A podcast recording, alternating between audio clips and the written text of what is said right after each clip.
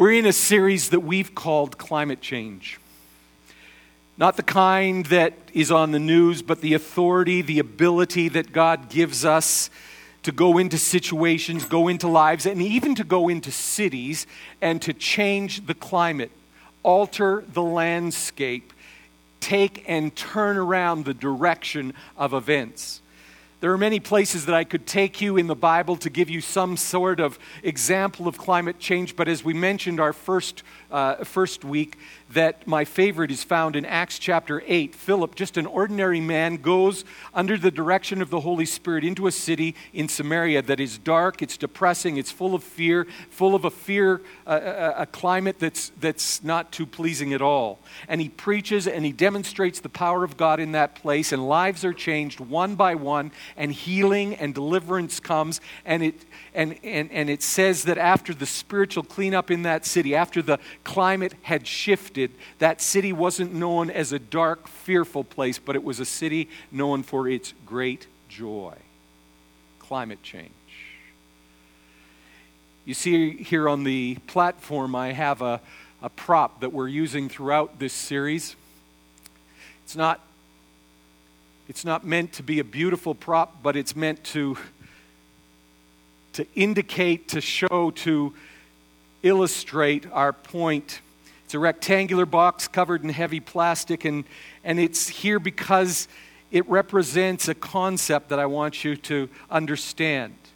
You see, you personally have an enemy who is bound, bent, and determined to keep you from reaching your full potential as a believer and a follower of Jesus Christ. He's a dirty fighter, a very dirty fighter. He has no sense of fair play. He will hit you when you're most vulnerable. And once that he feels that he has you against the rope, he will hit you again and again, over and over and over again until you feel like you're going to die, until you feel like all that's left for you to do is to give up. And this box represents a trap. If he can lure you into it, if he can get you to come into the box through his through his deceit or through discouragement, he feels like he can isolate you from God and from hope and from those who can strengthen you in your faith. If your enemy can keep you in the trap, he can severely minimize your effectiveness, your impact, and he can hold you in defeat and indecision, and his goal is to hold you there until you die. The goal is to remove you from the climate of hope, a climate of growth, and put you into a climate of despair and defeat and hopelessness. Many people that are sitting in this room right now, right now, have an intimate knowledge of what I'm saying because you've either been there or right now it feels like you're living in the box. I can't tell you how many how many emails, how many calls I've gotten said, Pastor, I can't wait for you to, I feel like I'm in the box and I want to get out. But there is hope. We have the ability, we have the authority to take and to start puncturing the walls, start tearing down the dividing lines. The goal here is to bring hope and faith back into your life. There is hope. We have this ability. We have this authority. In this series, prisoners are going to get free. I promise that. In this series, prisoners are going to get free. The good news is there's a way out of the trap.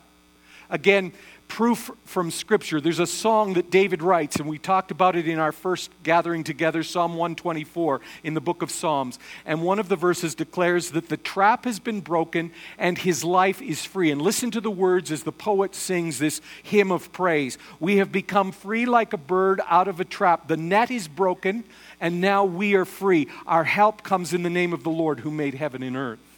The songwriter compares his spiritual experience to that of a trapped bird.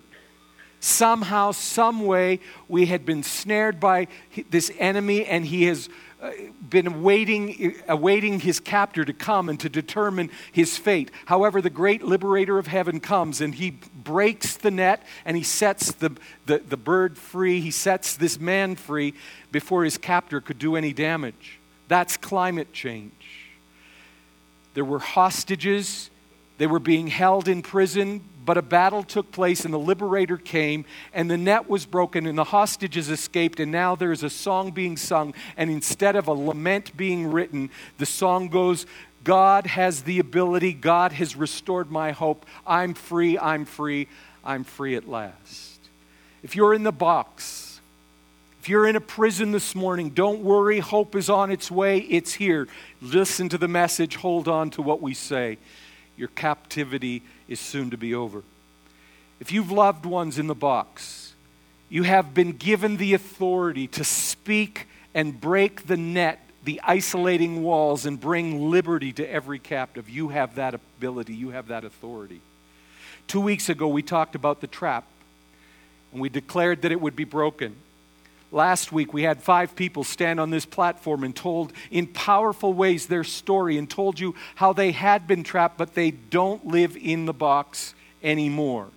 And in that service, hope was released. If God can do it for them, then God can do it for me. Today, we're going to talk about what we can do to cause cracks in the wall, how we can cut nets so that captives can be set free. I want you to take your Bibles and turn with me to Second Corinthians chapter ten. It's an important scripture, one that I'd like you to underline so that you can find it when you need it.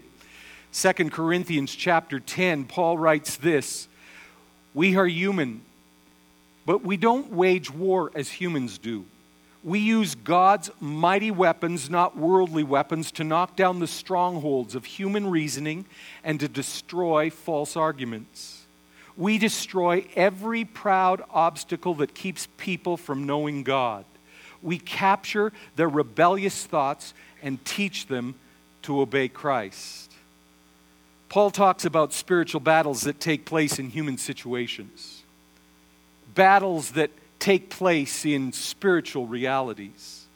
People held in prison have to be fought for, have to have liberators who come and battle their captors in order to get them out of the prisons that they're in. Paul says that in this battle, we can't use the regular weapons of warfare that comes with human battles because the war is a spiritual one. So, so guns and tanks don't do the job. He says that we use God's mighty weapons, not worldly weapons, to knock down some things. To knock down human reasoning and false arguments.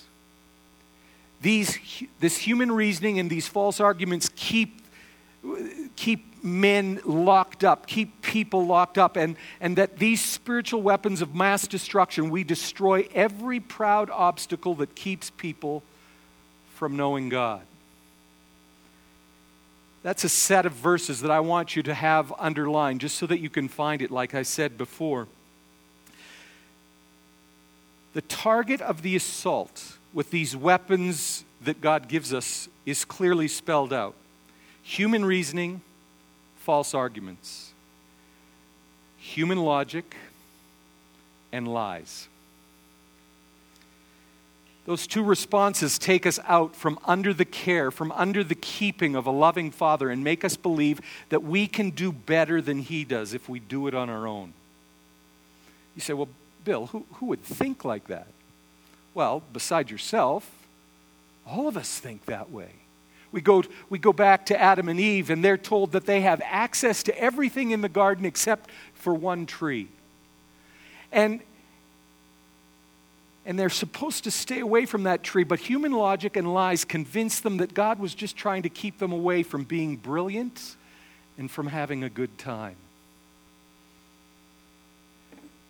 Abraham and Sarah had been promised that they would be parents, but the fact said that they were old and past the age where Sarah could conceive, and so human logic entered into the picture, and lies were told about what God could and couldn't do, and Sarah conjures up a plan to help God out. She would have her, her maid sleep with her husband and conceive a child that would become her own. And, and in answer to God's promise, she would have helped God get to the promise that He had made. Well, you know that didn't turn out very well, and the battle began in her day, and it rages right through to our day. The human logic and lies continue today. We don't see an answer in front of us right this instant, and so we think that we have to create an answer in our own right and in our own ability. We are pushed and we are cajoled into believing that somehow, some way, God helps them that helps themselves. And that we'd better do what we know how to do, and so we jump in and we start working our human logic and are surprised to find ourselves sometime later in a deeper, darker mess. Or worse yet, we have the father of lies come and tell us things that aren't true. We have him come and whisper in our ear, God doesn't love you. God doesn't care about you. If he did, do you think this, where you are right now, would be the result? Or you're undeserving of God's love. What you've done, the mistakes that you've made, the sin that you've participated in and then hidden, you're disqualified from God's grace and from his mercy, and you might as well give up because you're not entitled to the benefits that were promised in the Word of God. Those are lies. Those are products of human reasoning, and they're called strongholds. They are fortresses. They are thick walls that have doors that are locked and keep us imprisoned in hopelessness. So here's the definition of a stronghold. A stronghold is any thought or any behavior that stands like a fortress against the knowledge and the understanding of who God is and what God can do. Let me repeat that for you. A stronghold is any thought or any behavior that stands like a fortress against the knowledge and understanding of who God is or what God can do. Those thoughts can either belittle the ability of God or em- overemphasize our sin, our ability, our wisdom, or the desperate nature of our situation. I fight them personally. All the time. I wake up and there's a, a, a track going on in my head. What, what on earth are you doing? What makes you think that you can do that? And for a minute it can be kind of confusing. So I have to go to the Word and I have to start saying, I can do all things through Christ who is my strength. Nothing is impossible with God. And I just have to start repeating that until the soundtrack is sil- silenced. I fight them personally, but I also run into them in my work and in my encounters with people constantly. Let me give you one-liners that I've dealt with this week since we last met. These are one-liners that I've come across. I've asked somebody, what's your status with God right now? And the response was, I'm not a person that God can love. I'm way too bad. Or this from another person, I wake up at night and know that today is the day I'm going to die, or that I should kill myself. I pray and pray and pray, and there's no answer. God doesn't love me. God doesn't listen to me. Or this one, I tried God and it didn't work, and the only place that I find comfort and freedom from pain is in the bottle that I've got in my hand. Not one of those statements is true, but the people that uttered them believe that they are true, and they're so locked up in a stronghold, so locked up in a fortress that they don't know how to get out. They have no hope of getting out. They're held captives in a prison of doubt and unbelief. They are repeating lies over and over and over again. And it seems that every time they do, the walls get thicker and the hope gets thinner and the air gets so much more difficult to breathe. Romans chapter three, verse four says this. God will always be proven faithful and true to his word, while people are proven to be liars.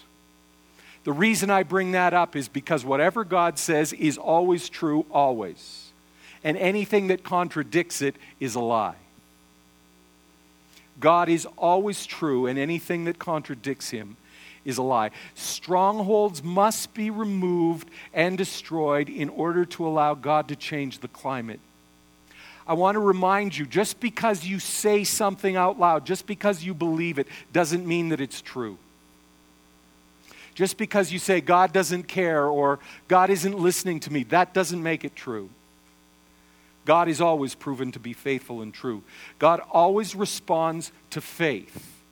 Hebrews says, without faith, it's impossible to please God. Lies and human reasoning block our faith response.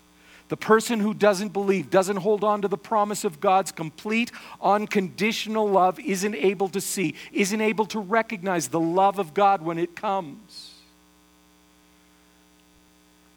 This line in Second Corinthians chapter ten is so vital. It says this, our warfare is to capture, to subdue all rebellious thoughts and train and teach ourselves to live, to think, to operate in obedience to Christ. That's a vital thing. If you want to get out of this prison, that's a big key. What we do is fight lies to the ground, and we bring rebellious thoughts to yield themselves to the truth. We train, we teach obedience to Christ in our lives always, in every situation. Obedience to Christ. When your brain wants to go on a rant, wants to go on and on talking about what you don't have or what you wish you could do, truth comes and says, we're not going there today. We're going to stick with the truth. Well, I don't have this, and my life really isn't very fun. I can do all things through Christ who strengthens me. My God supplies every need that I have according to his riches in Christ Jesus.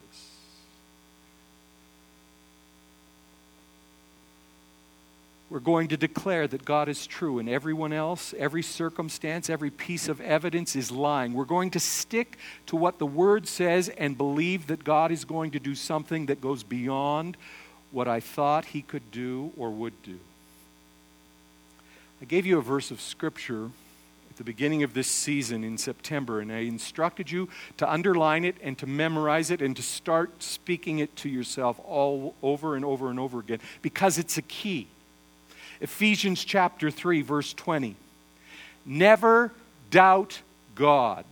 Never doubt God's mighty power to work in you and accomplish all of this. He will achieve infinitely more than your greatest request, your most unbelievable dream. He will exceed your wildest imaginations. He will outdo them all, for His miraculous power constantly energizes you. I need you to be memorizing that. I need you to be thinking on that. I need that to be in front of you all of the time. No matter what human reasoning tells you, no matter how your enemy lies to you, here is the truth. You never have to doubt God's mighty power. You never have to work it out on your own. He's at work in you to accomplish all of that. He will achieve infinitely more than you ever thought, your greatest request, your most unbelievable dream. He will exceed your wildest imaginations. It's true. Everything less than that is a stronghold. It's a fortress. It's a net that keeps you captive. It's a place that keeps you waiting for your enemy to make a decision as to who you are and what you will be. The best way that I could teach you about breaking strongholds is to tell you a story out of the Old Testament. If you have your Bibles, turn with me to Joshua chapter six. I want to tell you the story of Jericho. God had promised Israel that He would take them out of their slavery in Egypt and that He would give them their own land. He would give them homes that they did not build and wells that they did not have to dig and farms and orchards that they did not have to plant themselves. And He would take them to the land that was so rich, so prosperous, and He would give them everything and more that they needed and dreamed of. The first generation did not believe when they came out of Egypt. They, they just did not trust that God could do that. And so they were set free from slavery, but they didn't experience the fulfillment of that promise. So Joshua is the new leader, and he has this new generation, and they're, they're about to go into the land that God has promised. And there's a problem. Beyond this first obstacle, beyond this first city, is all that God had said that there would be. The problem is, is that this city is at the gateway to the land that's been promised to them, and the city walls are thick and they're impenetrable. And Israel doesn't have a gun, doesn't have a cannon, doesn't even have a bazooka amongst them. And how is this going to work? How are we going to get past this super well-equipped city to take possession of the land that God has promised us? I want you to follow the illustration. It's a roadmap. It's a it's an instruction on how to break out of the net. It's a it, it it's a way to understand how prisons and strongholds can be broken open. So we started in chapter six of Joshua, the first verse. Now, the gates of Jo- of of Jericho were tightly shut because the people were afraid of the Israelites. No one was allowed to go in. No one was allowed to go out. That's such a vital piece of information. Jericho, by every measurement, had the advantage. They were experienced in battle. They had city walls that, I'm told, measured twelve to sixteen feet in width. Absolutely unbreakable, unpenetrable. They had gates that were secure, that were locked up and were keeping everybody inside in and everybody outside out. But it doesn't, if, if, if you just see the walls, you don't you don't understand the climate on the other side of the walls. It it wasn't what you would expect to find. It, it was a chaotic mess on the inside of the city. People were afraid and they were panicked. No one was allowed to go in or out. And the reason is this: the citizens of Jericho were afraid of the Israelites. Why? They had nothing. They, they didn't have, they, they didn't own a ladder between them, so they couldn't scale the walls. They, they, they were a nomadic people, and they had nothing in their hands to wage war. Yet the citizens were prisoner in their own city because they were afraid of Israel. Like you, the Israelites had one thing and one thing alone going for them. And that one thing was this: God was on their side. If God be for us, who would be silly enough to stand up against us? If you're a child of God, if you've asked Jesus into your life, there's a reputation on you that causes demons to tremble. They, they would have you believe otherwise. However, we capture rebellious thoughts and we teach them to obey Christ. There's only one name given to men by which we can be saved, and the name is Jesus, and that name has all power, all the power in heaven, all the power on earth invested in it, and no other name matches it, and you wear that name. You wear that name, and all the power that's associated with it, and all the value that's tied in with it. You wear that name. No matter what you're told, when you walk in the authority of the name of Jesus, your enemies, wherever they are found, are afraid of your arrival. They are afraid of what collateral damage you can cause. I like going into places where I'm not welcome. And there's quite a few of them, actually. But I like going in because I don't go in alone. And I can cause chaos. Catherine, one of her first jobs was in a in, in a shoe store in uh, Crossiron Mall. And I would go there because just in front of it and to the side, there was a palm reader. And I'd just go and I'd stand against the wall and I'd start praying in tongues. And that lady would get irritated, and she'd give me dirty looks.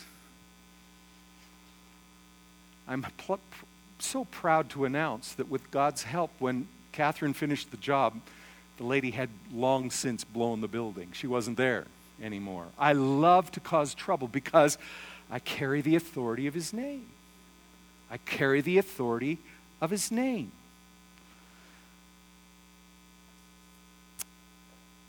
Verse two, but the Lord said to Joshua, I have given you Jericho. I have given you its king. I have given you all of its strong warriors. So Joshua is standing some distance away from the city, and he's just looking, and he's he's sort of measuring it. It says in the Bible that no one goes out and builds a house unless they've counted the cost, because it would be a, a, a sort of a monument to stupidity if you got three walls up and couldn't get anything more, and so you count the cost. You don't go to war until you've stood back and you've counted the cost. Can we win this thing? And so he's standing there and he's looking and he's measuring what's in front of him. He's measuring the height and the strength of the walls. He's looking at the king of that city and his strong, trained, mighty warriors. And then he's looking at his people. Not a jackknife between them, not a slingshot or even a good butcher's knife in all the camp. And the question has to cross Joshua's mind, how is this going to work? My human reasoning says there's no hope here. My fears are starting to tell lies, starting to say that I was a fool to drag this generation to a battle that we can't hope to win. That, that sickening feeling in the pit of your stomach that starts to bubble and boil when you see a problem and you have no answer. And while that's going on, God speaks. And I want to remind you of the promise in Hebrews chapter thirteen that says, God is the same yesterday, today, and forever. If he spoke to Joshua way back when, he will speak to you. He doesn't change. He wants to speak to you. If he talked to Joshua, then he can talk to you. That's the truth. And the Lord said to Joshua, I have given you Jericho. The king is yours. The warriors are yours. Do not worry. I have you covered. I remind you, sons and daughters of the Most High, if you have been given promises, they are yea and amen. They are yes and coming your way if you believe. If you believe. Do you know the promises? Have you underlined them? Have you declared them each day as you get up? I spent the morning today declaring that I've been given authority as a leader of this house to crack some walls this morning and to let some prisoners know that just because you're in prison right now, that doesn't mean that prisoner defines you or where you're going for the rest of your days. Get ready, because some cracks are coming to the walls. Get ready. You've been given a promise. Grab it. Declare it. Put a demand on it, believe it, watch it come to pass. You know, I'm a little worried about you this morning.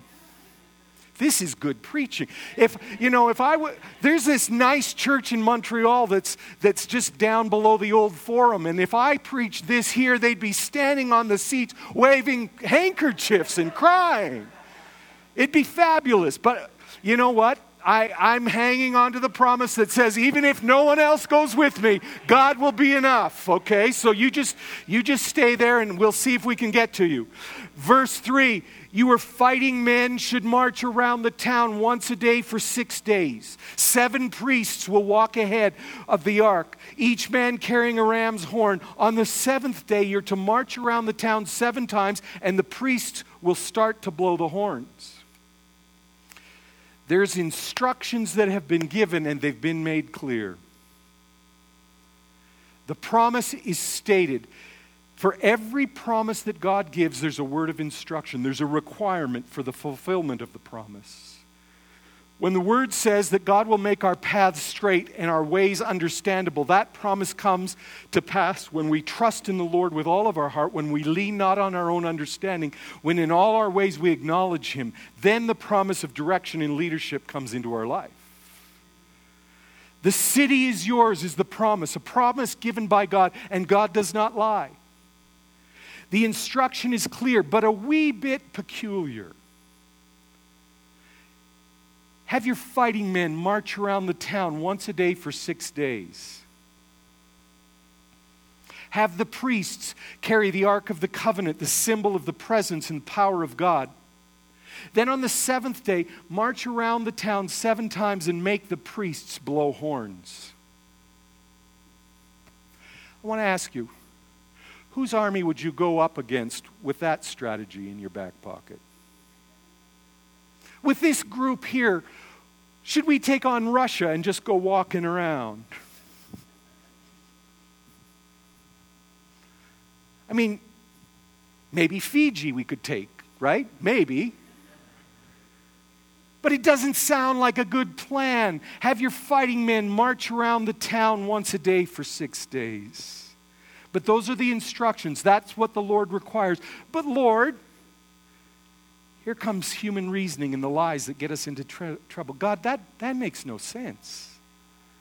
D- do you see what they have for weapons? Do you understand that they are a force that is feared in this part of our country? Do you understand that they have experience in, in crushing armies? And we're not an army. We're, we're a group of nomadic refugees. Do you know what you're doing? Paul said, we capture rebellious thoughts and we teach them to obey Christ. You want us to march once a day for six days and then seven times on the set, we'll march. Repeat after me. We capture rebellious thoughts. We teach them to obey Christ. The last time I checked my I D, it said William Maurice Olson. Nowhere did I find the name Jehovah on my personal papers. I am his son. He is my God. My job is to capture rebellious thoughts that I have and teach them to obey God. That's my that's my job. In, in the prison you are in right now, reach for the word and discover what it is that God has asked you to do. It may be simple, as simple as to speak to the mountain. It might be as complex as, as telling you to break the lie and capture the rebellious thoughts so that you can trust the Lord with all your heart. Reach for the word of instruction that fits your situation. Go to God and don't leave until He tells you what to do.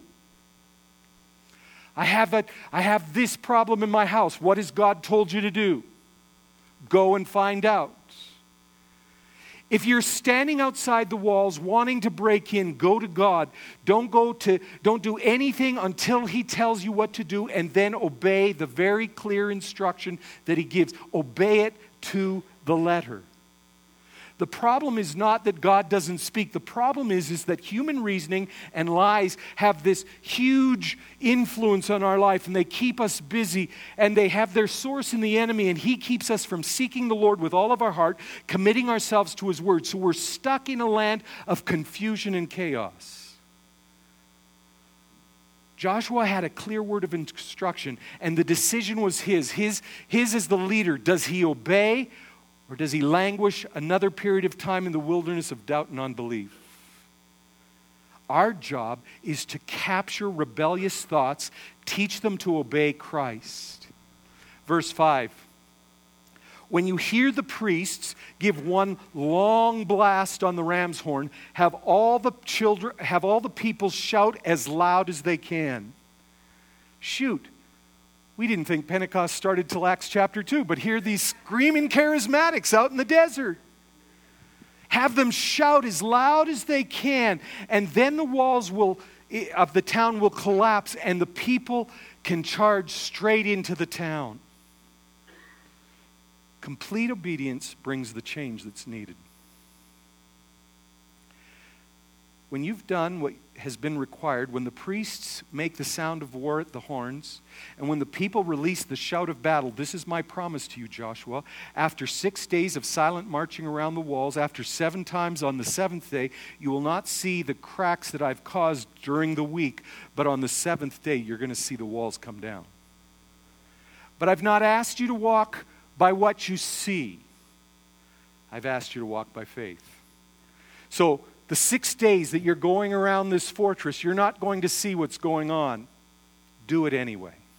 Just be obedient. Just trust God. Do it anyway. Faith. Forsaking all, I trust Him. That's what faith is. I'm not leaning on my own understanding. I'm not going with my human reasoning. I'm not listening to lies. I just have found out what He wants me to do. Forsaking everything else, I follow Him. I trust Him. When you've done what I've asked, you will stand around the walls, and the horn will sound for battle, and the people will shout as loud as they can, and the walls will collapse, and the people will charge straight into town. To the human mind, this is the most illogical s- strategy ever conceived. To the anxious, the worry-infected hearts and minds, this sounds like a recipe for absolute disaster. But we've not been asked to be anxious and worry infected. Our instruction is Colossians three, verse fifteen. Let the peace of God that comes from Christ rule over your hearts and minds in Christ Jesus. Joshua, it doesn't matter what you see. It doesn't matter what you experience in the next six days. Let me tell you, when the time is right, on the seventh day, when you and your people have obeyed what I've asked you to do, walls will collapse. Your people will charge right into the city, and the victory will be yours. Let me take those principles from those verses, and let me give you some instruction as to how to either get out of the prison that you're in, or how to break walls for pre- people who are in prison. The first one is this: get in the Word. Get in the Word every day. My suggestion is to start in the Gospels. If you're if you're not anywhere right now, get in the Gospels and just keep reading until God grabs your attention and says, read that again. It has the right now word for you. Read it until it comes alive. Read and read, underline, speak it out loud. It, it, if you've had a word from God and you've left it behind in the dust and gone after human reasoning and lies, go back to the Word, dust it off, and start practicing it, start reading it, start declaring it right now. Psalm one nineteen verse uh, it has two things to say. First, I have hidden your word in my heart so that I won't sin against you. If if I know what you want me to do, I can do it, and then I'm not guilty of sin. Get in the Word. And secondly, your word is a light unto my feet and a lamp unto my path. I know where to go because I've you've made it clear to me in your Word. Get in the Word. If you're lost, if you're weak, if you're discouraged, if you're the victim of, of lies and human reasoning, get in the Word. It will look after all of that. Number two, deal with sin. Here, here's the promise, First John one and nine. But if we freely admit our sins, when His light uncovers them, He will fa- be faithful to forgive us every time. God is just to forgive us our sins because of Christ, and He will continue to cleanse us from all unrighteousness. Sin is part of the wall of the prison, part of the stronghold. Repentance, the ability to say, I'm going the wrong way, and so I repent, I, where you're reminded day after day. Start, start speaking them out loud and clear every day. Start saying them over and over and over again.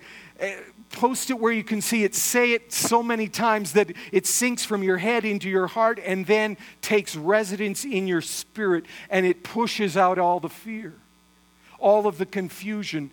Stand on the promise. Look for the fulfillment of the promise. Repeat it over and over again until it goes right into your spirit. If you don't know what I mean when I say into your spirit, then you don't have it there. Say it until it's in.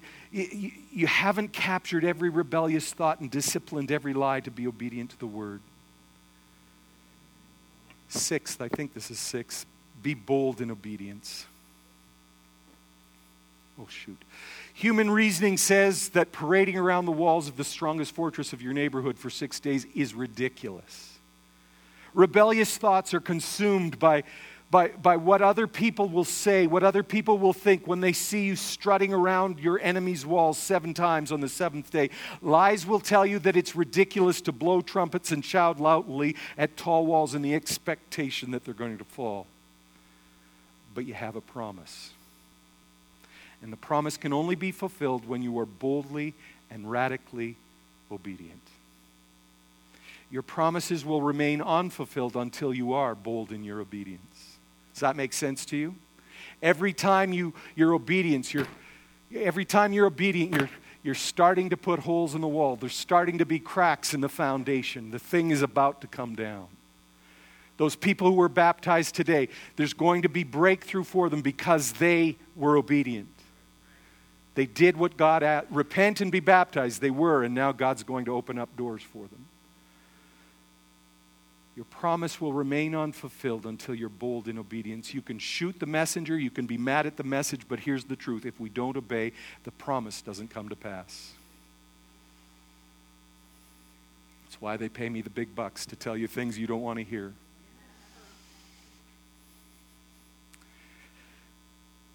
believe for cracks in the strongholds. Alina, can you come to the keyboards? Don't concentrate on what you see. Don't always believe what you hear people say. Let every man be a liar, but let God be true. Go by faith, not by what you see. Believe what God that God is at work and that things are changing. Believe that even though you can't see the cracks, there are cracks in the fortress, and this prison is about to experience a breakthrough. If you get nothing else from this message today, listen to this. We capture every rebellious thought, every lie, and we teach them to obey Christ. Several years ago, well, it's not several, it's a few years ago, Debbie and I went to a meeting, and the man that was speaking came down, and he said to us, "You've been where you are for a lot of years. The area that you're in is a difficult area. It's got some pretty rocky ground, but you've been doing the right thing. You've just been hitting the ground over and over and over again. And as you do that, one day, it's going to break. One day, it's going to open. One day, all the things that you dreamed, all the things you envisioned will come to pass. You're just marching around. You're putting holes in the wall. Through your obedience, through the word, through... through your declaration." I want you to stand with me. There are people this morning that are in in difficult situations. You don't know where to turn. You don't know what to do. You feel like you're buried alive. You feel like you're living in a prison. You feel like there's separation between you and God and between other people. I want you to know we're going for breakthrough. We're going for breakthrough in your life. We're going to tear the walls down. We're going to believe that you're going to walk free in the full purpose of who you are. Will you bow your heads this morning?